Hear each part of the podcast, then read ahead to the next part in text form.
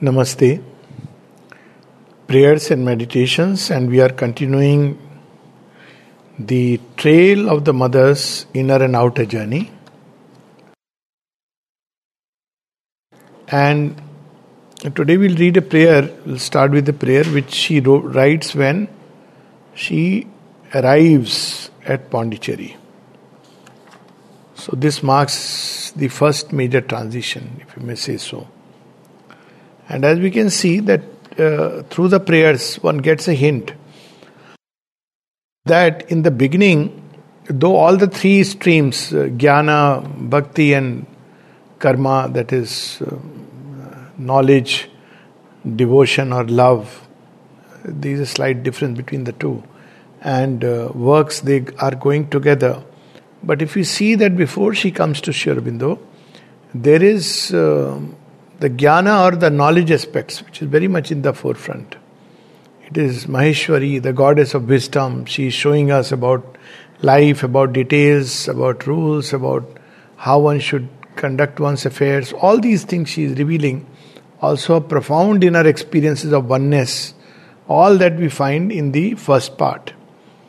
And on March 29th, 1914, in Pondicherry, she writes, O thou whom we must know, understand, realize, absolute consciousness, eternal law. Eternal law is literally what we know today is, you know, Sanatan Dharma, the eternal law. Thou who guides and enlightenest, or who determines and inspirest, Grant that these weak souls may be strengthened, and those who are fearful may be reassured. To Thee I confide them in the same way as I confide to Thee the destinies of all of us. So we can see very clearly that it is a mm, integral knowledge, absolute consciousness, eternal law, inconceivable, all this comes before this point. And then the famous prayer of March 30th, 1914. It's not a prayer to be hastily read, so I'll just uh, read that last bit. When she comes, she when mother was asked that, uh, how did you become conscious of your mission? So she says that it was very simple. Between 11 to 13, I had a series of experiences. It is documented here and in that she used to see number of masters who used to come. And among them there was one who was prominent and she called him krishna. And when she came here she recognized that he is the krishna whom she used to see since uh, a long time. And um, the moment she saw she knew that this is the work my work and the mission lies here so we have this prayer, beautiful prayer. I'll read just the last bit. It matters not. This is March 30th, 1914. So she has met Sri Aurobindo. And after that, she writes It matters not if there are hundreds of beings plunged in the densest ignorance. So, this is what her prayer is. She sees ignorance and she um, discovers oneness, and she wants all these this creation to rise up to climb up to oneness in that state. But now she writes something very interesting. He whom we saw yesterday is on earth. So she has seen the Krishna of her, of her visions. And the moment she sees that, oh, he is not just an apparition, he is on earth.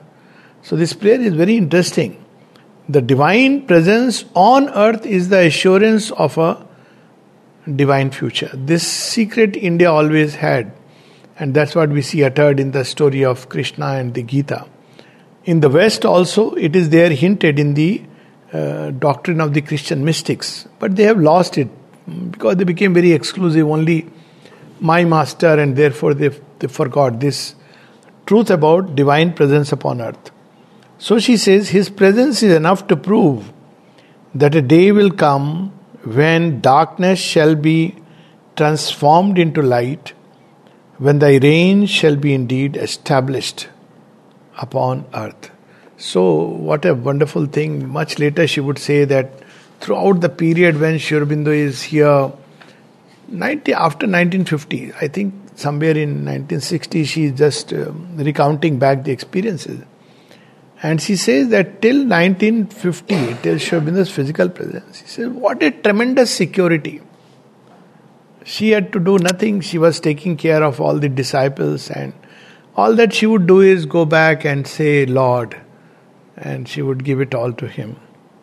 And Sri Aurobindo, with a smile, a gesture, a word, would take care of everything. This was a relation, not that she couldn't do, but this is their relation.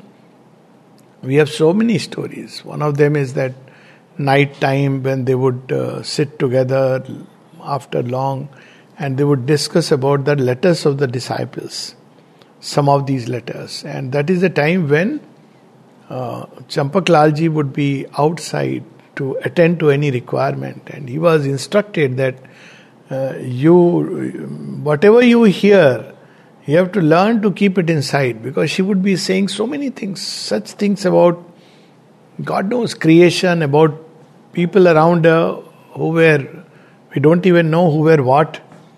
And uh, I mean, Sri Aurobindo at one of the places has remarked to Kishore Gandhi, uh, to Nolinida, and Nolinida had it printed that some of those who are close to me are great asuras, and the closer the disciple, the greater the asura.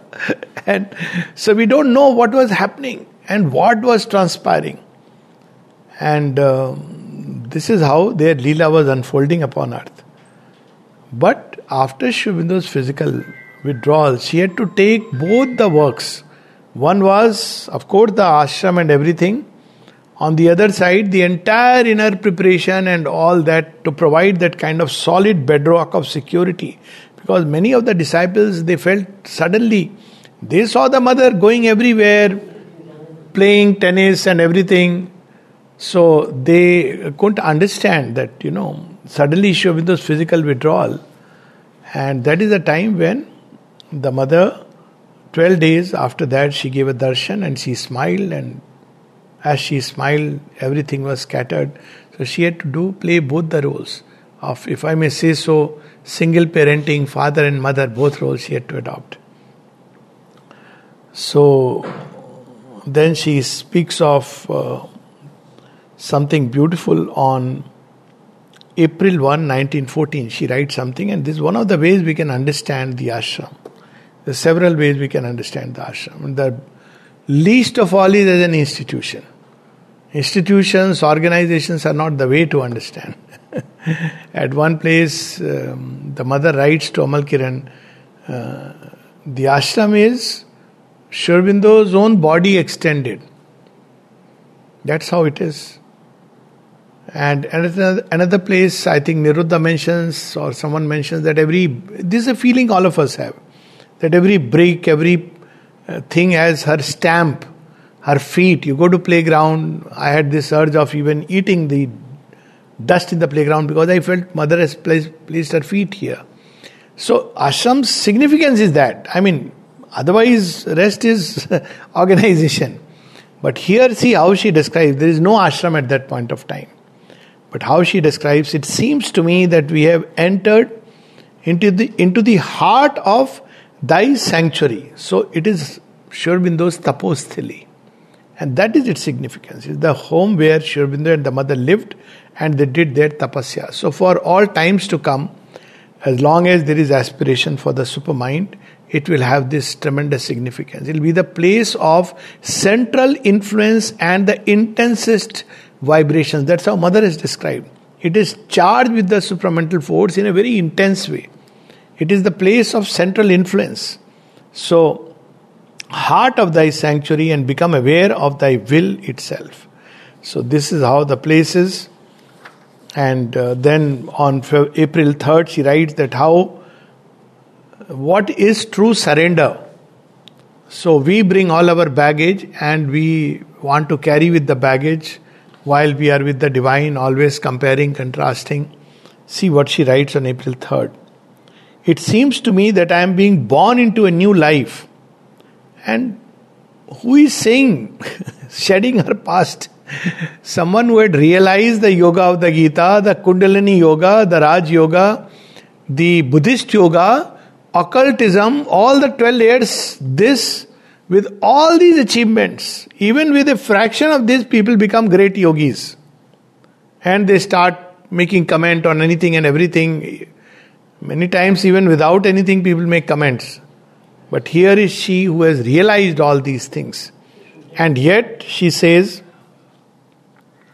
It seems to me that I am being born into a new life and that all the methods and habits of the past can no longer be of any use. It seems to me that what was once a result is now only a preparation. This is exactly what Sri Aurobindo says to Barin that whatever I realized before coming here, all the nirvana, the experience of the divine oneness, seeing the divine in everything, he says it was nothing but the touching of the outer helm of the Supreme. You can't imagine. So, this great capacity of renouncing even the great realizations and moving forward is what we see in the mother and Sri Aurobindo. It's, it's something tremendous. Otherwise, people have a realization and experience, they hold on to it and they feel very great about it. But they could just let it go for a greater future which is to come. That's what we will see constantly through the prayers. It seems to me that what was once a result is now only a preparation.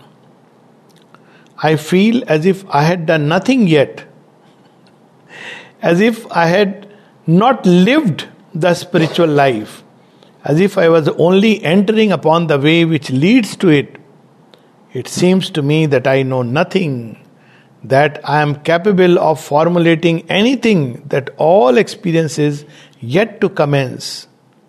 It is as if I was stripped of all my past, of my errors as well as my conquests, as if all that had disappeared to give place to one newborn, whose whole existence has yet to take shape. Now, what is this newborn which has suddenly been born? What is she writing? It is the child of the new creation. And this we will see throughout her journey. So, this is the time we may say that after seeing him, after the two met each other, this child of the new creation is born in her, and this new creation has no past, it has no karma. She literally uses this word, whose whole existence has yet to take shape, who has no karma, no experience it can profit by, but no error either which it must repair. This is how she describes actually that the supramental being, it will have no karma as it is going through action and life, it will incur no karma. And even in Savitri, much later, uh, the Supreme asks her, says, You want uh, the manifestation of the supermind upon earth. He doesn't use these words, but he says, You know, it will disturb the whole link. Men will be like gods, and there will be no bonds. Completely free, they will move. So it's going to disturb the balance of creation. And she says, Yes, he's aware of this. So, this, when she says, is like the new creation will be beyond all the past achievements so far.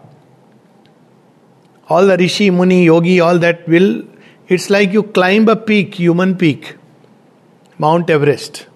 From there you see the sun. It's very high when you compare to the earth. But imagine on the Mount Everest you meet a child coming from the sun. Now, what is the difference? World of difference.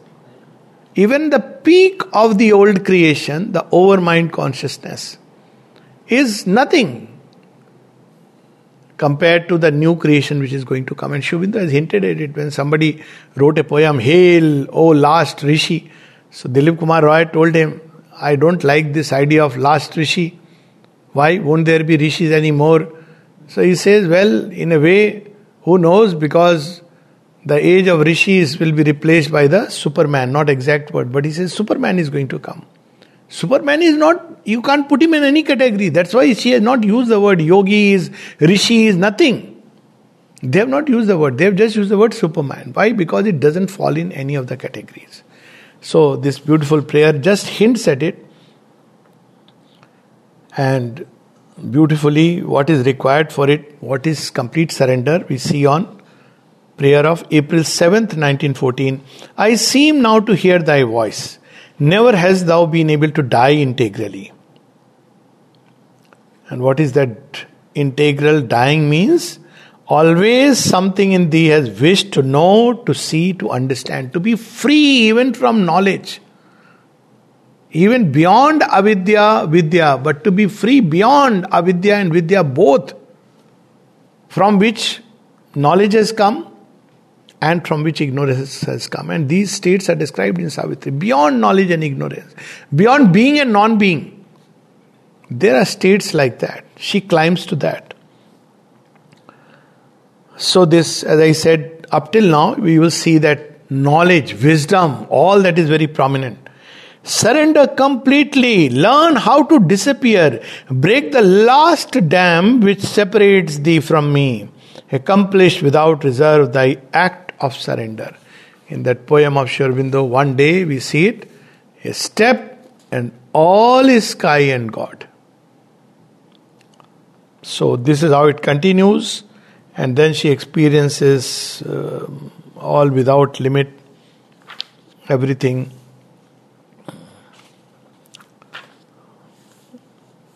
Then there is a there are many beautiful prayers, all of them, of course, and but I'll just uh, read one of them. So, in this yoga, one of the things that is required is plasticity. So people often ask the mother that what kind of discipline should I follow? I think today also somebody posted that. because in everywhere you have a set discipline. Every day morning you get up, two hours you sit, do this japa, do this meditation, do this puja. Now problem with such discipline is it gives you one an illusion that you are doing something. But at the same time, we have to understand what we are approaching, him whom we are approaching is not a mechanical someone. He responds to the living vibration in the heart. We may be taking a walk on the road, and in the heart, something may be going on. That is what the divine responds to. So, our criteria, our idea that he is sitting there and watching whether these people are sitting straight, whether they are completely in alignment in the spine. All this is okay for, for a certain stage of development. And the mother and Sri Aurobindo, they have categorically said discipline is required to organize your life. And it's good to make a discipline for oneself. But if we take that as the beginning and end of spiritual life, then we stop. And that's why she says on April 23rd, all rules have vanished. The regularity of the discipline has disappeared. All effort has ceased. Not by my own will, not I think, nor I think by negligence either, but because the circumstances conspire to make it so. It seems to me that this inner will, always alert, which is like a steersman at the helm, has evaporated. So, you know, she experiences that state, and several places it will come where she becomes what is described in the Gita as Sarva Sankalpa Sannyasi. No more an initiation of personal will. So these are very high states, and then she speaks about the double identification with the divine and the work. And what we see here slowly in August, I'll, I said, um, each of them is. Hmm. Slowly, she is becoming aware of the kind of work, but that comes later on. May 20th, 1914. At one place, she describes that I have climbed to, you have made me climb to each summit and then brought down, then to another summit. So, all the yogic realizations. There's a very interesting story of the mother where she uh, she sees that there are a window opens and all the yogas of the past they come and show her that uh, see what we have realized. And she sees as if through a window you see a small patch of sky. And she encourages, says, Yes, yes, yes, that is quite nice. So she sees all of them. And then there's a person sitting there and uh, uh, tells her, Why don't you try my dish? He says, Okay. So he gives a dish.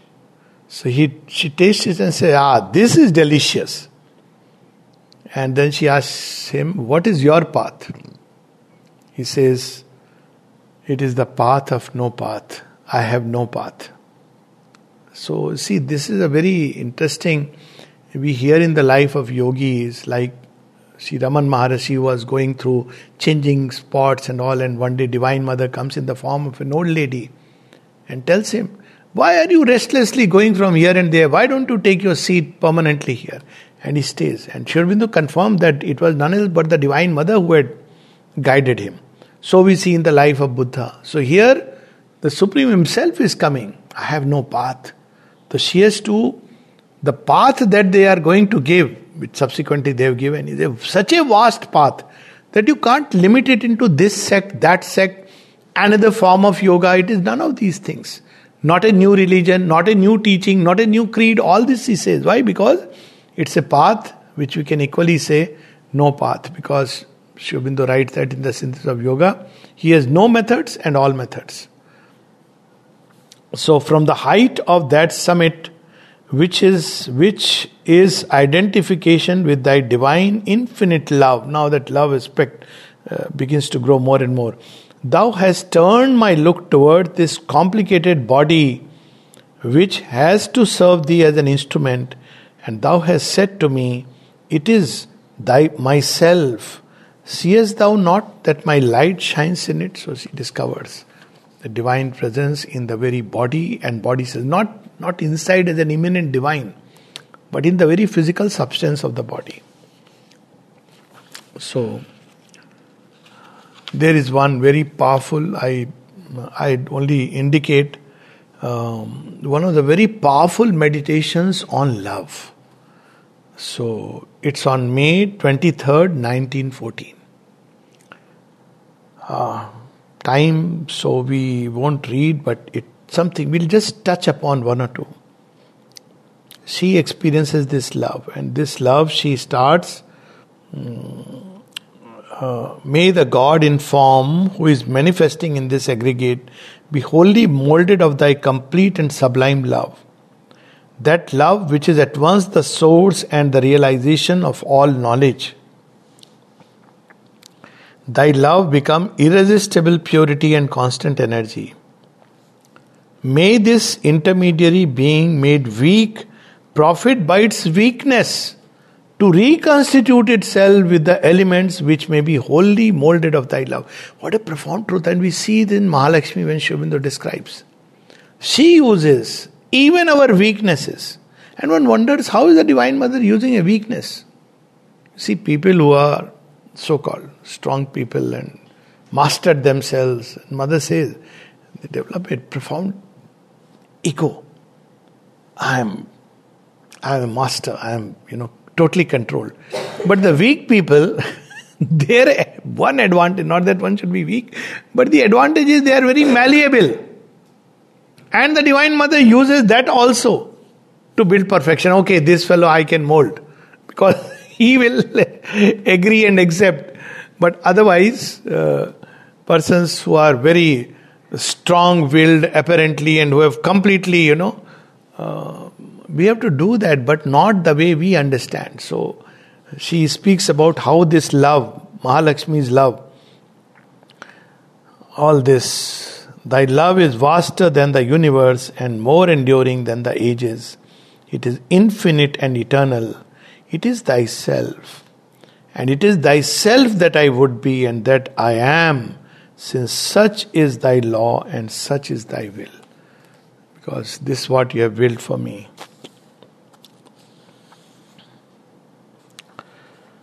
So, um, okay. So, this May 25th, 1914, this is a prayer in identification with the earth. Several prayers are like that. And when I ask this of thee, the eye which speaks to thee is the whole earth, inspiring to be this pure diamond, perfect reflector of thy supreme light. And look now what she writes The hearts of all men beat in my heart, all their thoughts vibrate in my thoughts. The least aspiration of the docile animal or of the modest plant joins in my formidable aspiration. And all this lifts itself towards thee, to the conquest of thy love and light, scaling the peaks of the being to attain to thee, to ravish thee from thy immobile beatitude and make thee penetrate into the shadow of suffering. So, this is the whole secret of the avatar, which she reveals in one of her conversations later, so as to transform it into divine joy, into sovereign peace. Okay, so what exactly happens is when a person represents the divines, he says, and you root through that, that person. It is the secret of the human persona, the divine avatar. Many people say, why should we? Krishna is all inside and Krishna is a consciousness. So mm, uh, they start approaching as a consciousness, Shiva is nothingness. Like that, they start approaching. But the problem is then, okay, that vastness and we are a small little flame.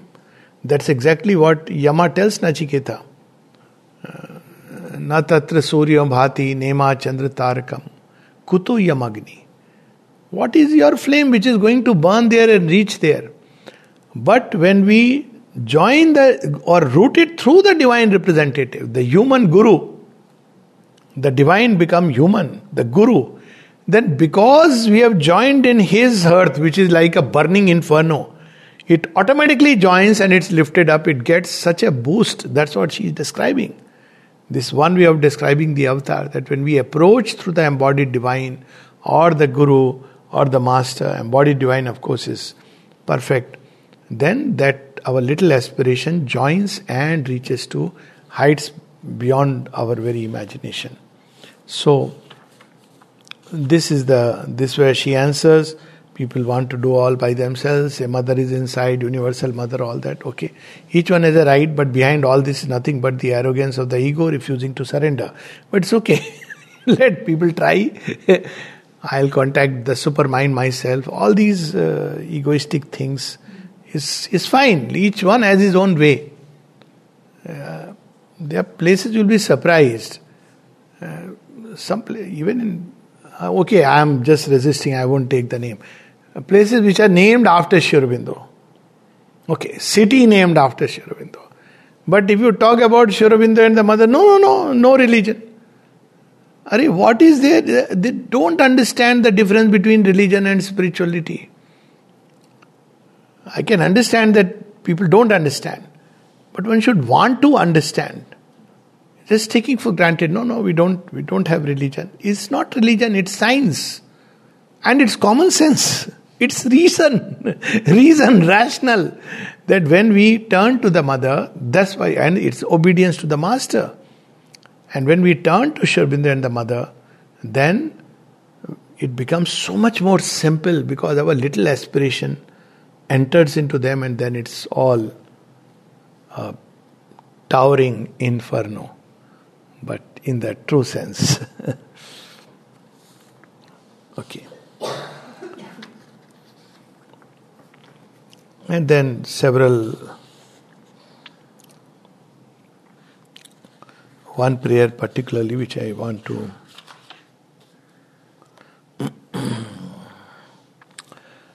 now this love keeps growing. You'll see this after 3rd April. And one of our prayers on June 2nd, 1914. Then I identify myself with thy love, and I am nothing but thy inexhaustible love. I penetrate everything living in the heart of each atom, I kindled in it the fire that purifies and transfigures, the fire that is never extinguished, the messenger flame of thy beatitude, which realizes all perfections. I don't know, people are so charmed by all that they find in the past. Now, past is beautiful, I'm not saying that. But where is this kind of a prayer, this kind of a formidable aspiration, this revelation by, let us say, for a for, by master or a guru who finds in each cell, in every atom, oneself. I have heard about finding in human beings, but finding in each atom of existence as love, which is purifying, dynamic love. It's not a love which is present, but a love that is purifying and transfiguring. And then on June 19th, 1914, she declares, see, slowly she is declaring her uh, her um, avataric aspect. She writes in a diary, Oh, beloved children. This is a beautiful prayer you know, addressing to all of us.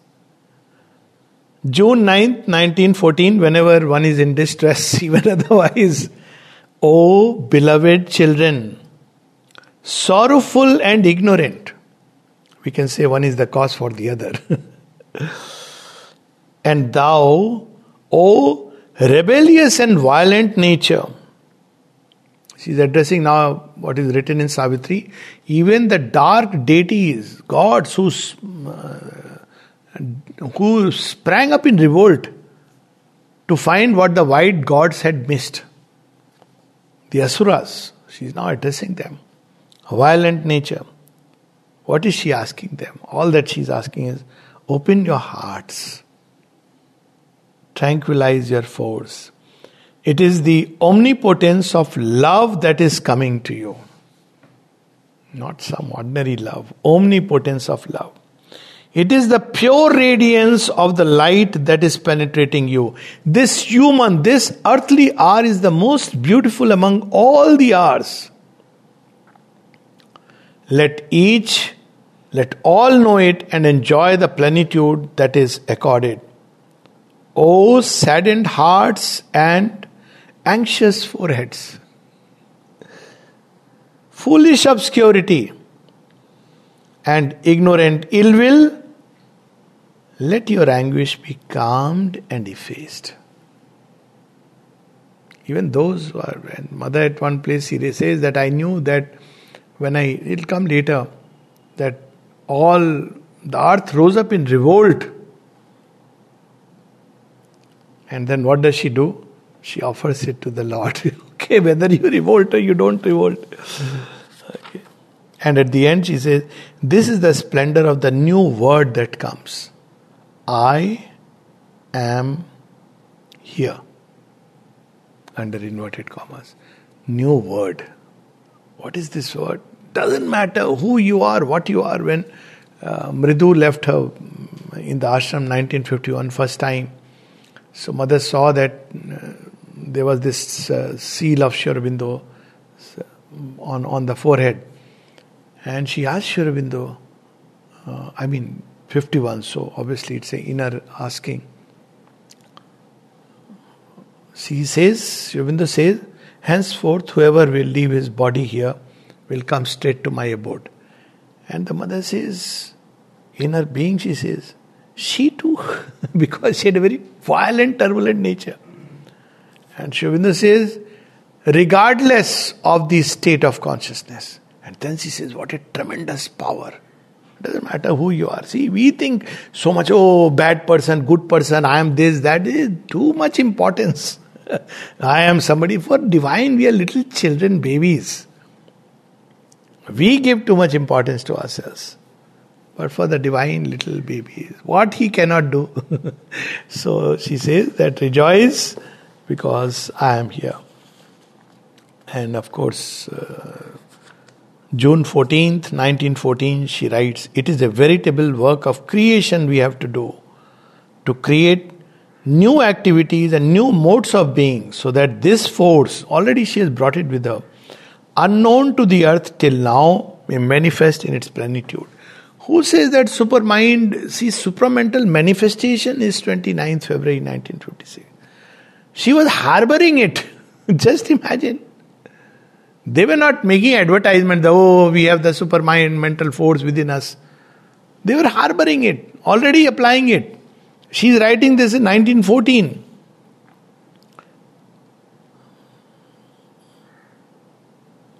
This is very beautiful.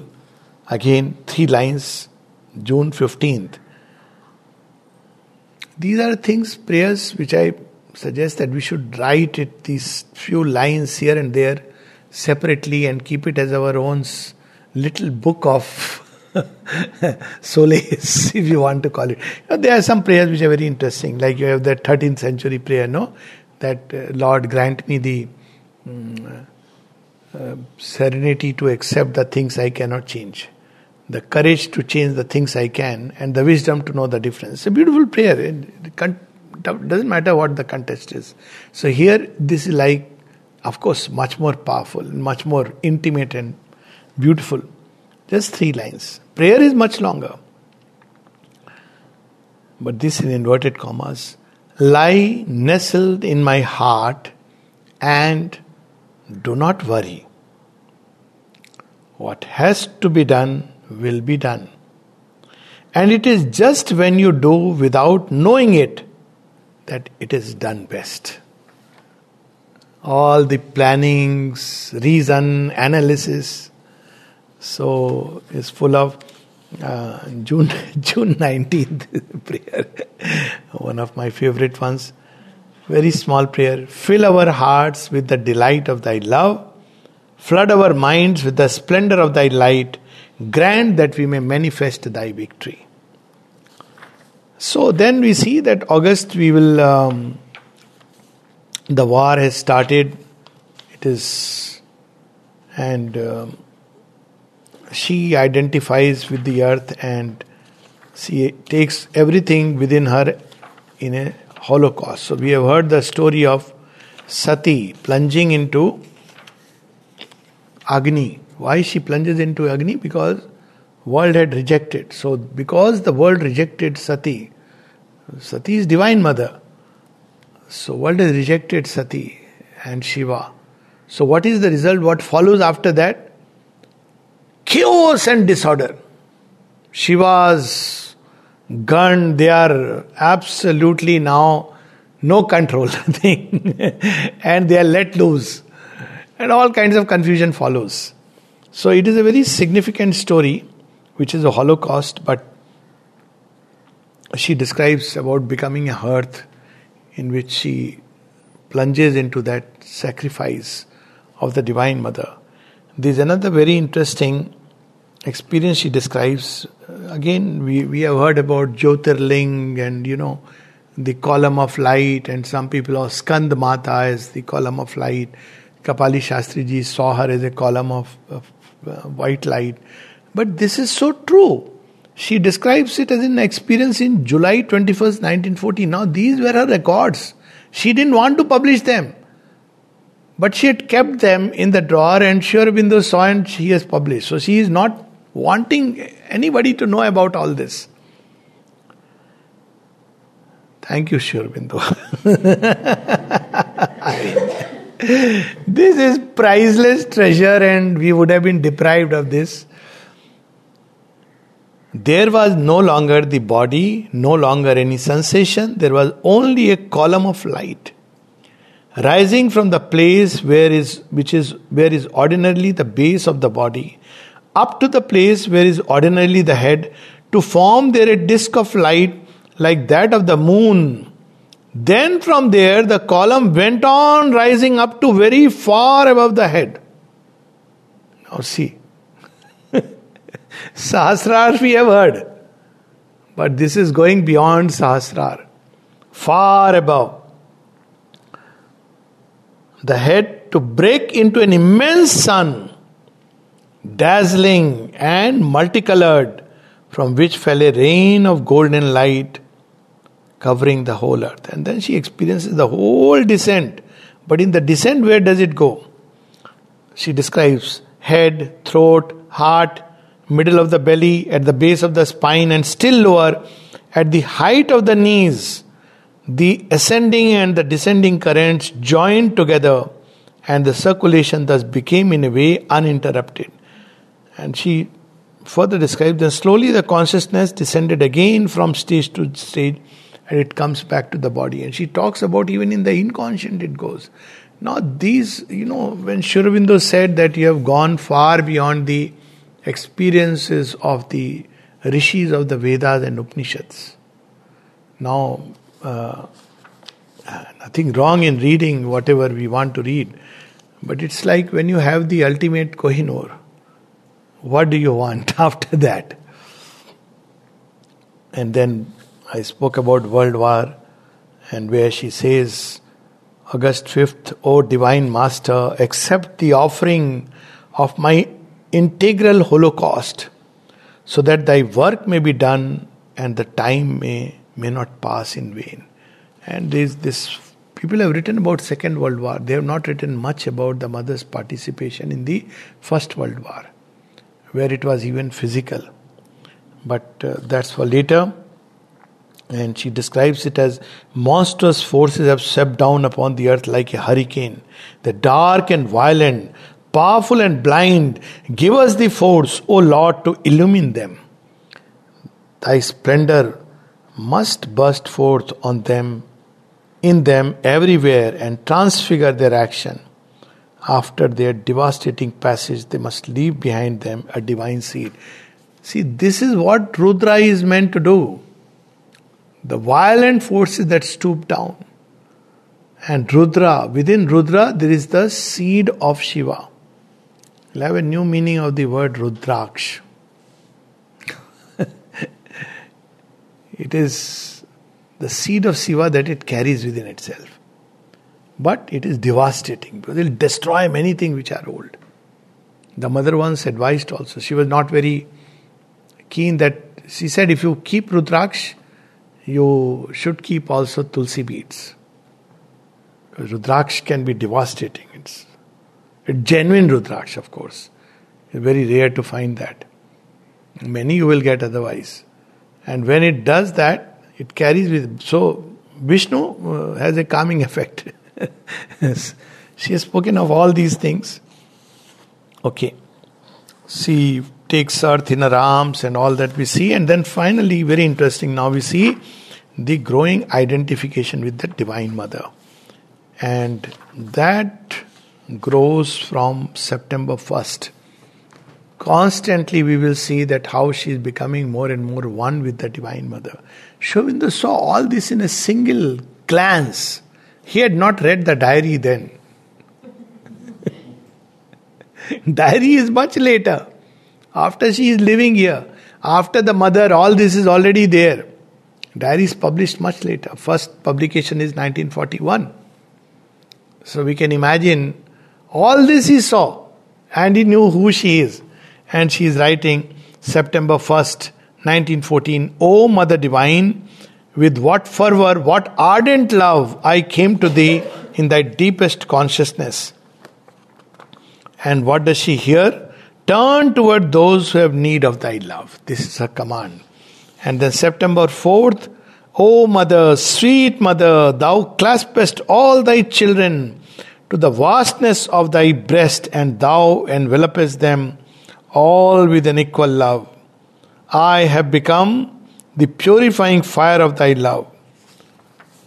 And then September 6th, O Divine Mother, thy march is triumphal and uninterrupted. See, first time we will see Divine Mother now coming, September 1st onwards. He who unites with thee in an integral love journeys unceasingly towards vaster and vaster horizons. So, to turn to the Mother is everything. Automatically, the rest will follow. For the Lord has said, The hour has come, and all obstacles will be surmounted. Then she speaks about this love like a rising tide, light like a rising tide, force like a rising tide. Again, September 13, with fervor I salute thee, O Divine Mother, and with deep feeling I identify myself with thee. And then she writes, United with our Divine Mother, I turn toward thee, O Lord, and I salute thee in a mute adoration. See, the Leela, that's what we see in Sri Aurobindo and the mother's Leela. She would call him Lord. And what did the Lord call him? Mother. Once Dilip Kumar Roy asked the mother, You and Sri Aurobindo are very good friends, isn't it? He wanted a justification for whatever. So, uh, mother said, You know what he calls me? He addresses me as mother. And it's there in evening talks sometime. Mother will come. so people are. okay. Then again, September 14, there is no longer any I, any individuality, any personal limitations. There is only the immense universe, our sublime mother, burning with the ardent fire of purification in thy honor.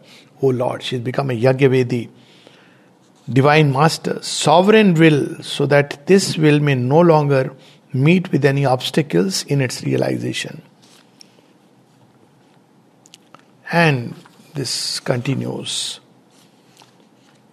And then this famous prayer, September 25th, 1914. It is famous because then she is now very clear about what is going to happen and what is the work she has to do. O divine and adorable Mother, with thy help, what is there that is impossible? Sri is later on, you know, because she is identified with us. He says, he says, Mother is the path, Mother is the goal. If you turn to her, everything is in her. If you find her, then everything you you get because she is the one uh, who takes us through the journey. She becomes the path, and how she becomes the path that also we'll see. Thou hast accepted us as fit intermediaries between the unthinkable realities and the relativities of the physical world. And then she says, writes, The Lord has willed and thou dost execute. Now she knows she has to do this work. She is the intermediary. A new light shall break upon the earth. A new world shall be born. And the things that were announced, promised, this edition is a little different, shall be fulfilled. Then we know that 24th April 1956, she cancelled shall and she replaces it. Have been fulfilled.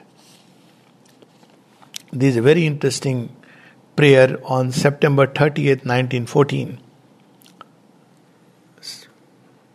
Just imagine who all will appear in this prayer. Let me keep it a little bit of suspense. First, the Divine Mother. Our Divine Mother is with us and has promised us identification with the Supreme and total consciousness. From the unfathomable depths to the most external world of sense. So, everything will become the Lord. And in all these domains, Agni assures us of the cooperation of his purifying flame. Indra is with us to perfect the illumination in our knowledge and the divine Soma, you know, Ananda, has transformed us into his infinite, sovereign, marvelous love that begets the supreme beatitudes. And this he speaks about, O splendid Agni, O Indra, but what goes beyond it? She writes, after all this, she writes few passages, O thou sublime love, to whom, whom I have never given any other name, but who art so completely the essence of my being. So she is completely identified with that supreme mystery or the greatest secret, as the mother would call it later on. And that greatest secret is love. So we'll. Um, Okay, again it comes October 14th. Mother Divine, thou art with us. and uh, she speaks about all the earth is in our arms like a sick child who must be cured and for whom one has a special affection because of his very weakness. Cradled on the immensity of the eternal blossomings becomings. So basically, how she connects with us. we, how we'll connect? Oh, this child is full of weaknesses, errors. Okay, he's a sick child. So what, what does a mother do to a sick child? Gives much more attention. Of course, this is not a good way to get attention. But we must know that the Divine Mother never abandons. She doesn't say, oh, this is useless. All these human conceptions, mother said, mother uh, strict disciplinarian, uh, mother does not like, and mother said, don't use these words. Because she is that supreme love. If she abandons, nothing will even exist. then she says, all this about identification with the mother, where she identifies with the double form of being and non being and goes beyond it. So, even the Rig Veda ultimately talks about We had that famous Nasadiya Sutra. That what was it before? So you can't describe. The gods don't know it. The mother's identity goes beyond both to something of which we can't say anything.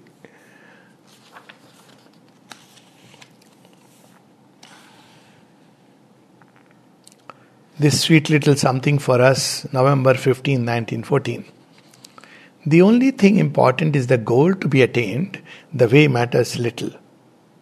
And often it is preferable not to know it in advance. Why? Because the mind formulates and mind thinks I am doing just what I should do. We don't know. Way is through everything. It's a path of no path. And then again, see how the Divine Mother looks upon us. Alas, sublime Mother, what must be thy patience? Each time that thy conscious will attempts to manifest itself to repair the errors, to hasten the uncertain advance of the individual, led astray by his own illusion of knowledge. My effort, I am the one, no, I am doing the right thing, all this. How does she respond? To trace the sure path and furnish him with the strength to walk on it without stumbling. So, when she repaired the error and once again puts him back on the path, how does the individual respond? Almost always he repels thee as a fastidious and ill informed counselor. You don't know. I know it better. He is willing to love thee in theory with a vague and inconsistent love, but his proud mind refuses thee its confidence and prefers to wander alone rather than advance guided with, by thee. And then she says, And thou repliest, ever smiling in thy tireless benevolence, this intellectual faculty which makes man vain and leads him into error is the very faculty which can also, once enlightened and purified, lead him further. So, how the divine looks at us is very different from all our imagination. Another very beautiful. This is November 21st, 1914. I'll just go to the end of this year, just a couple of prayers. Again, she is addressing whom? For, uh, for those who have given to her no supermind, nothing is needed, she takes care. They've given like a flower to the sun. But there are those who are divided between wonder and revolt. So, what about them? She says, O thou who art full of hatred, rancor, rancor will be effaced from thy heart. What is she going to give? You are coming with a heart full of hatred. Okay. My touch, my action will be such that will efface rancor from your heart. As the sea effaces the impurities upon the sand, what imprints upon the sand? What a marvelous, all our errors. Why errors? Hatred. The sea comes and washes away. Okay.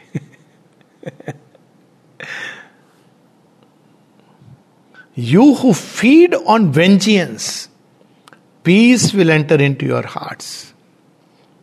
As it enters into, the soul of the child rocked by its mother. For the divine universal mother has turned her regard upon the earth and blessed it. One last prayer we'll read in this series. Next, we'll finish probably next time. This is December 22nd, 1914. This prayer is significant because Mother is asking for something which seemed very strange. And Sri speaks of it in one of his letters. He says, You see, the mother bore upon herself all the problems and difficulties of her children. And he passingly mentions that once the mother asked for all worldly desires to enter into her. Normally, what do yogis ask? Oh, I want to be get rid. She's already rid of all this. She's free. she asks, let all earthly desires assemble in me, O Lord, that thou mayst consider them, and thy will apply itself in a very precise, clear, and definitive to the least detail as well as to the whole. That's how she understands what is desire, how to work through the desire, what is to be fulfilled, what is not to be fulfilled, what is to be purified, everything because she has accepted it. Now it is something very strange. We don't find anywhere in the history, at least I have not uh, found anywhere, where all the desires are being invited. And of course, all the suffering, we have seen that in First World War, to be to enter into this purifying flame. Thus, the advent of the time expected will be hastened. The whole being exults in an intense joy and an unequaled plenitude. So we'll stop here. And we know that uh, the mother left on February 22nd, 1915, because of the war and she had to go. And then she goes through that anguish of going away from the Supreme Lord whom she has identified. She knows who He is. But what a perfect obedience. She says much later, if He would have once said, stay, she would have stayed. But Sri Aurobindo didn't say. And she didn't stay. And why I look at it this way that because mother has gone, taken this, she left a psychic being here. And she went and fell sick because it was, you know, she was wandering without the soul. Connected, but here. And then, you know, every time I used to come from outside and stay and go, the feeling of you, are going to lifeless world But every time I used to remember what she has experienced, she has gone through this. She speaks of it as harsh solitude. Feeling that, you know, is incomparable. Let me just, uh, one line so that we can start next time from a solitude, a harsh, intense solitude, and always this strong impression of having been flung headlong into an inferno of darkness. So you see, this is the sign when we uh, find the divine, then going away from Him, separating from Him after having found. When we have not found, we are enjoying life, we don't even know what we are missing. We go through sukh, dukh, pain, pleasure. But having found, having reached there, and then to go away, there is no greater suffering than that for the soul. That's why Aurobindo uses the word in the mother. The sadhak is free at any moment to take back his surrender, provided he is willing to suffer the spiritual consequences. Materially, nothing may happen. You may prosper for all you know.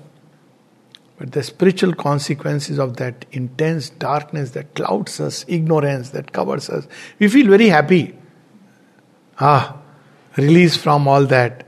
But what where the ego rejoices, be careful. Perhaps the soul is suffering.